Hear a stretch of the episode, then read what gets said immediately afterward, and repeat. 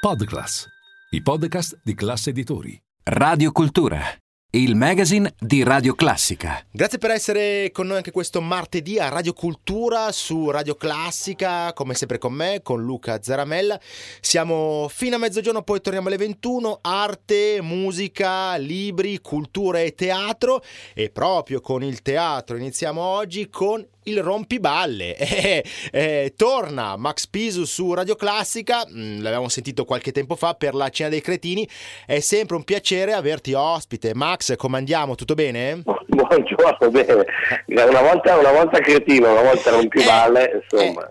Mettiamoci d'accordo. Allora, senti, come sta andando? Avete inaugurato il 13 gennaio e rimarrete fino al 22, quindi ci sono ancora un po' di giorni. Adesso diamo tutti i particolari. Prego Max, come va prima di tutto? Sì, va bene, va benissimo. Il pubblico ha voglia di ridere, quindi ecco, questo è uno spettacolo in cui si ride molto. Io arrivo dalla precedente esperienza con La Cena dei Cretini, col personaggio di Trassapignon, e lo ritroviamo anche in questo spettacolo che è Il Rompiballe, l'autore è sempre lo stesso, Weber, e quindi è uno spettacolo molto divertente. Vabbè, per chi non sa la storia, accenniamo senza spoilerare. Sì. Praticamente sono due vicini di stanza di un hotel, due vicini un po' particolari, perché mentre uno, che è Claudio Batta, è lì, si trova in quella stanza perché da quella finestra dovrebbe sparare a un politico che deve parlare da lì a qualche ora, sì. E mentre François Pignon, nella stanza a fianco, che sono due stanze comunicanti, e Pignon deve fotografarlo, perché fa il fotografo, deve fotografare questo politico, sì. Però nello stesso tempo Pignon è molto preso dal fatto che sia stato lasciato dalla moglie, e quindi coinvolge questo killer in questa sua disavventura sentimentale, quindi ne combina di tutti i colori. Beh, insomma, un bel plot, come si suol dire, insomma. Esatto. Allora, diamo le coordinate. Teatro Leonardo. Quindi, che ora si inizia? Che ora inizia? L'orario è 20:30, okay. 20:30, e domenica invece 16:30.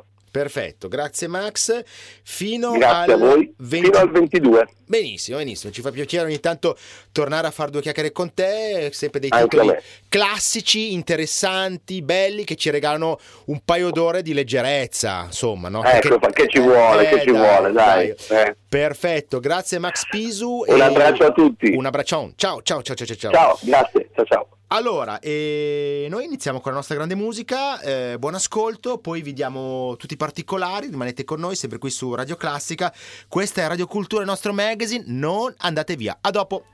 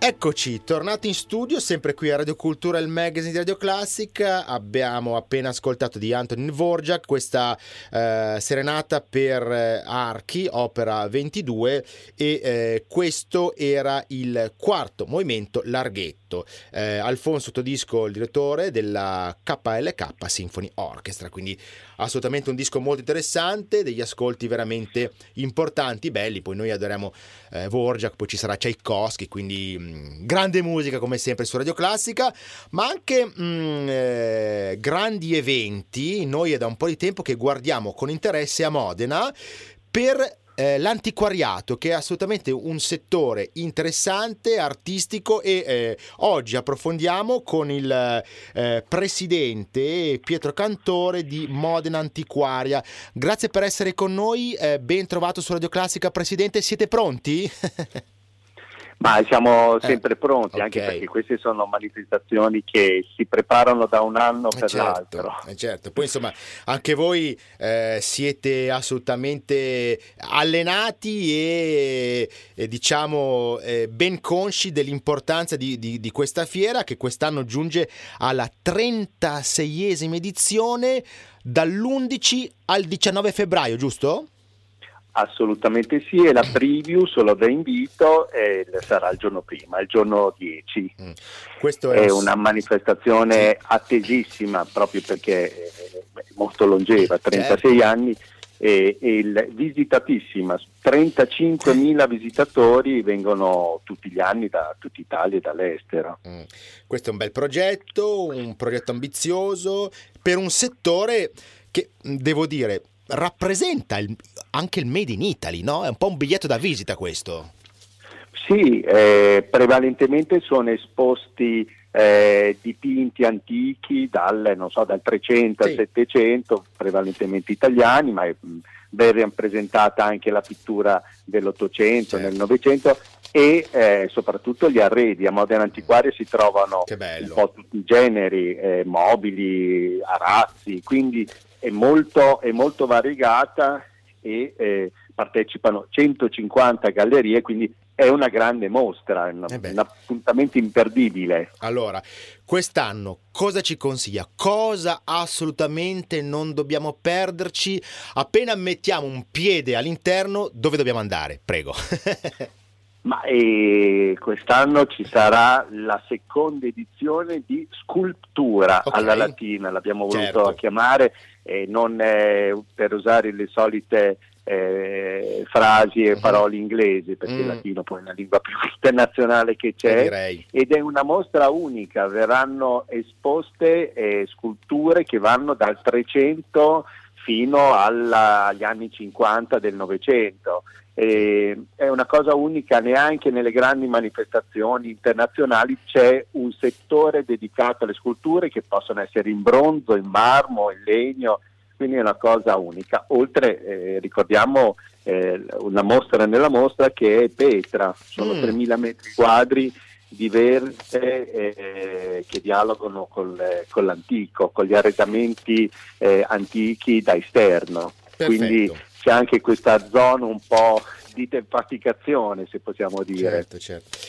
Diamo un po' le coordinate, ovviamente Modena, sito internet, quali sono gli orari, Presidente, prego? Guardi, gli orari sono tutti i giorni, la mostra chiude alle ore 19, certo, il lunedì, martedì e mercoledì apre alle ore 15, mentre tutti gli altri giorni dalle 10.30 alle 19, mentre la preview, che sarà il venerdì ad invito, sarà dalle ore 15 alle ore 21, sarebbe venerdì 10. Perfetto. Tutto questo è Modena Antiquaria, questa è la 36esima edizione. Io ringrazio e saluto il presidente dell'Associazione Antiquari Modenesi, Pietro Cantore, che è stato con noi in questo bel approfondimento. Grazie Presidente e una buona giornata. Grazie, vi aspettiamo. Perfetto, assolutamente. Noi torniamo al nostro Antonin Dvořák con questa serenata per archi opera 22. È il momento dell'allegro vivace del finale, poi facciamo una piccola pausa e ci ritroviamo dopo per la seconda parte del nostro magazine Radio Cultura su Radio Classica, ma anche per Podclass, i podcast di Class Editori. Non andate via.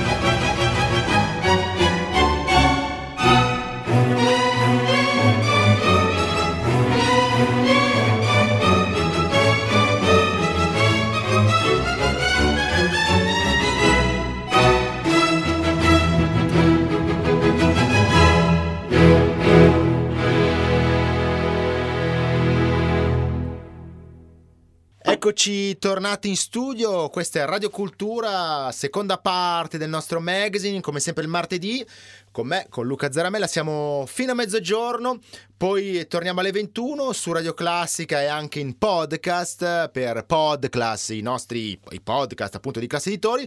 Vi diamo le coordinate 02 58 21 96 00 per parlare con noi al telefono, radioclassica@class.it il nostro indirizzo di posta elettronica per le vostre email, diretta streaming radioclassica.it .fm, poi come sempre i nostri social sono Instagram e Facebook, noi siamo Radio Classica Official, e poi tutta la nostra ampia offerta digitale che si articola con la app per il vostro smartphone o tablet e con il DAB, Digital Audio Broadcasting, per ascoltarci ovunque con la qualità del suono digitale e in modo completamente gratuito, e poi appunto avete il podcast per i nostri Podclass. Allora, adesso una bellissima notizia, abbiamo in collegamento il contrabbassista Enrico Fagone. Ci sei Enrico, grazie per essere con noi, buongiorno. Buongiorno, grazie a voi. E diciamo che c'è una bellissima notizia, ovviamente per te, ma anche per tutti noi, perché grazie all'album Aspire, come lo mi sono Aspire. Ok, Aspire.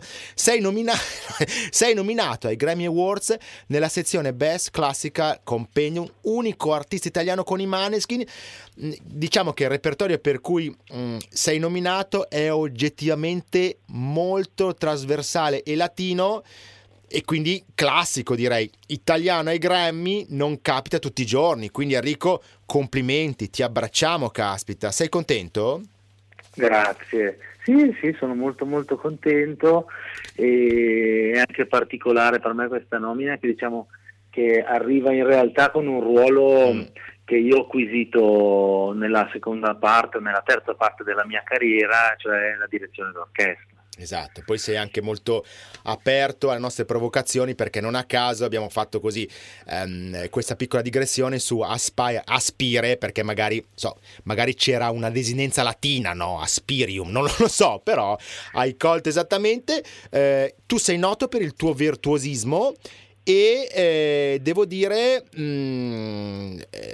grazie anche alla ormai consolidato ruolo di direttore d'orchestra sul podio della, signori, London Symphony Orchestra. Quindi direi che un pochino di esperienza ce l'hai, insomma, no? Sì, diciamo che il mio approccio alla direzione è stato un po' particolare, perché ci sono arrivato, diciamo, spesso magari dei colleghi che fanno anche i solisti con strumenti ad arco, a fiato, a volte succede che è molto bella per il pubblico e anche per le orchestre questa figura play and conduct, no? Certo. Direttore e solista. Certo. E quindi spesso mi chiedevano, ma sai anche dirigere così? E io, avendo visto appunto tanti anni dentro l'orchestra, come primo contrabbasso dell'orchestra svizzera italiana, e avendo suonato con tante orchestre anche diverse, e quindi avevo visto che chi si cimentava senza delle basi solide scendeva presto dal podio, certo, come si saliva. Andava a casa. Quindi io ho molto paura di fare questo errore, quindi quando ho iniziato a approfondire prima lo studio della composizione e poi ho provato a avvicinarmi al mondo della direzione, ho fatto prima molti anni di studio, approfondimento, diciamo, solo per citare un grande maestro, Jorma Panula a Helsinki, certo, che è un po' il guru di tutti i direttori d'orchestra.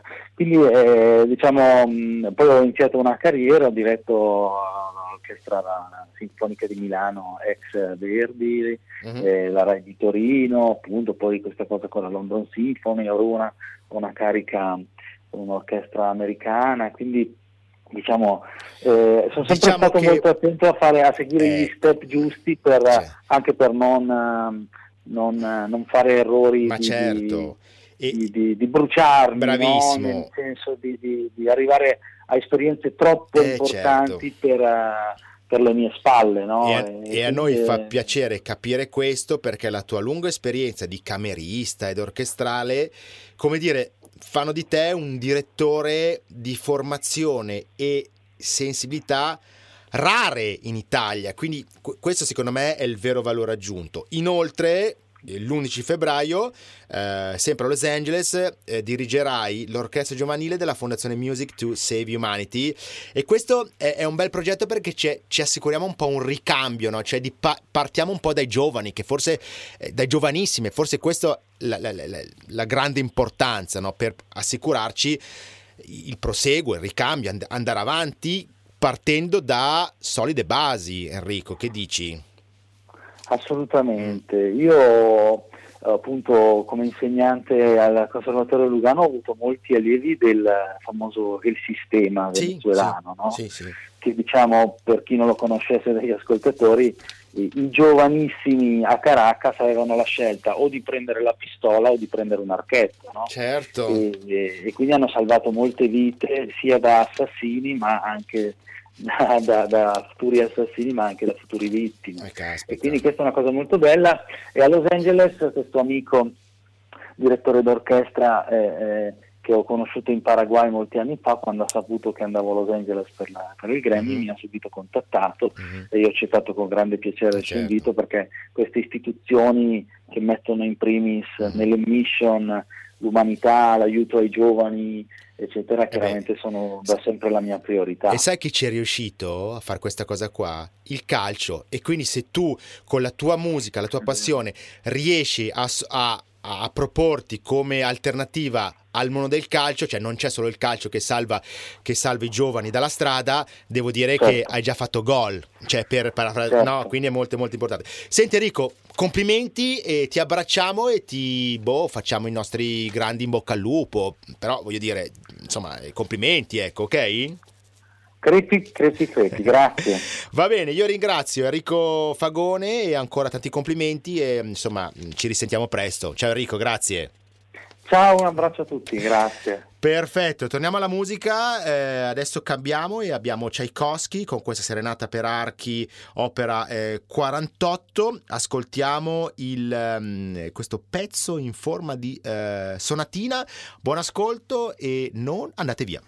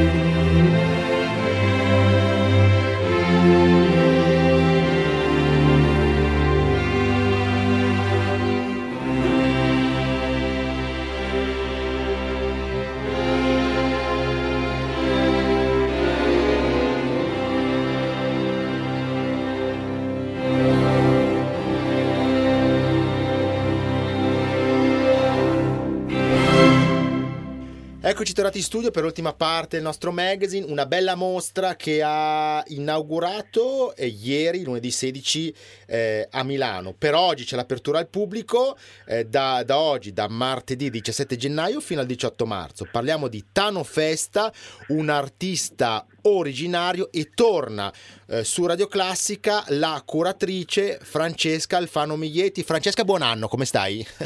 Buon anno e grazie per seguirci in queste avventure così importanti. Grazie a voi, perché ci date veramente dei contenuti interessanti. Siete a Milano, in Via Mecenate, che è una zona veramente in completa rivoluzione, espansione, e secondo me è una delle zone futuribili di Milano, ma che sono già, cioè il futuro è adesso, quindi è anche una zona interessante per proporre. Vai. Per proporre una mostra che è veramente molto rara e per me particolarmente affezionata, che è una mostra di opere di Tano Festa, sì, il cui titolo è Un artista originario, quindi il primo step lo mettiamo qui, perché la differenza tra originario e originale. Ecco, e allora approfondiamo questo step. In che senso? Approfondiamo questo step nel senso che originario è da origine, sì, quindi mentre originale è da bizzarria, da, sì, particolare, da estroverso, sì, e così via. Che se ne dica, invece Tano Festa non è assolutamente un artista originale, ma è un artista originario perché, per fare un esempio immediatamente comprensibile anche per i nostri ascoltatori, una parola che amava molto, appunto, originario, era un artista che amava molto questa parola, è un artista come De Chirico, sì, il, sì, quale, come Tano Festa, non guarda alla vita ma guarda all'arte. Quindi il nostro concetto di originario rispetto a Tano Festa è di un artista che ha scelto di guardare alla storia dell'arte e di scegliere i pezzi, tra virgolette, che a lui interessavano di più e di farne delle altre opere. Sì, in questo caso specifico noi abbiamo una serie di opere che hanno a che fare per esempio con Botticelli, che hanno, sì, a che fare con De Chirico, che hanno a che fare con Michelangelo, perché sono quei pezzi di storia dell'arte che sono indispensabili per chiunque, ma soprattutto per un artista. Ecco, la mostra raccoglie circa 100 opere, quindi tante, sì, opere dell'artista, realizzate tra il 1960 e il 1987, quindi veramente una bella panoramica, sì, più o meno. Ecco. In realtà sì, nel senso che Tano Festa è morto nel 1988, per cui ne abbiamo alcune tra le primissime opere di Tano Festa e alcune delle ultime opere di Tano Festa, ovviamente con tutto quello che lui ha realizzato in mezzo. Va bene. Quindi noi abbiamo delle opere che hanno a che fare con la serie della I Maestri del Colore, che sono delle opere particolarmente seducenti, secondo me, perché hanno a che fare con una sorta di una sorta di come dire, volumi, libri della Mondadori, I Maestri del Colore, che venivano appunto distribuiti in edicola settimanalmente ed erano i grandi capolavori, per cui Seurat, Degas, Van Gogh, Braque e così via. E lui, a partire da questo titolo molto bello, che appunto indicava questa sorta di linea editoriale, lui ha realizzato una serie di opere con i nomi di questi artisti, e poi ovviamente ci sono delle bizzarria. Per esempio c'è in mostra un lavoro molto bello che si chiama Seurat, e quindi ci sono questa serie di piccole pennellate come un po' il post-impressionismo, quindi riferite a Seurat, riferite al modo di fare di Seurat.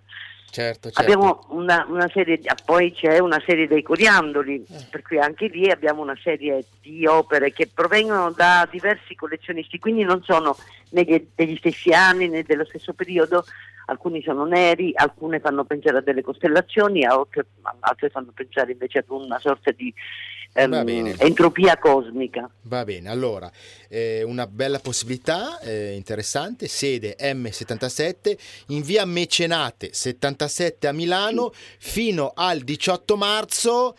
Grazie, sì, Francesca. Grazie a voi, ed io spero appunto che sempre l'informazione sia così attenta a degli artisti così speciali. Tra l'altro non credo che una mostra così grande di Tano Festa a Milano non sia stata mai realizzata. Perfetto. E volevo ricordare, sì, ai nostri ascoltatori che l'ultima grande mostra di Tano Festa l'ho fatta io in Biennale di Venezia nel 1993. 30 anni fa. Sì. Vabbè, insomma, esattamente 30 anni fa. Beh, secondo me vuol dire qualcosa, quindi qualcosa, tutto, sì, qualcosa ci andiamo dice. Avanti Francesca, andiamo avanti, buona giornata, grazie mille. Siamo in conclusione, vi lascio con Tchaikovsky, abbiamo il finale del quarto movimento tema russo di questa serenata per archi, opera 48, e da Luca Zaramella è davvero tutto, grazie, buon ascolto e alla prossima.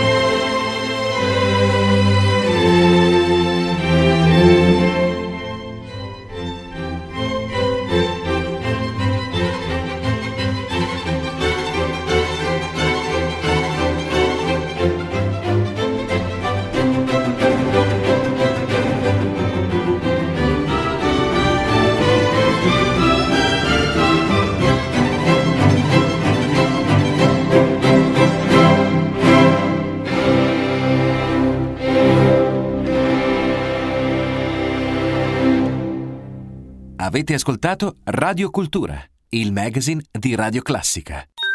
Podclass, i podcast di Class Editori.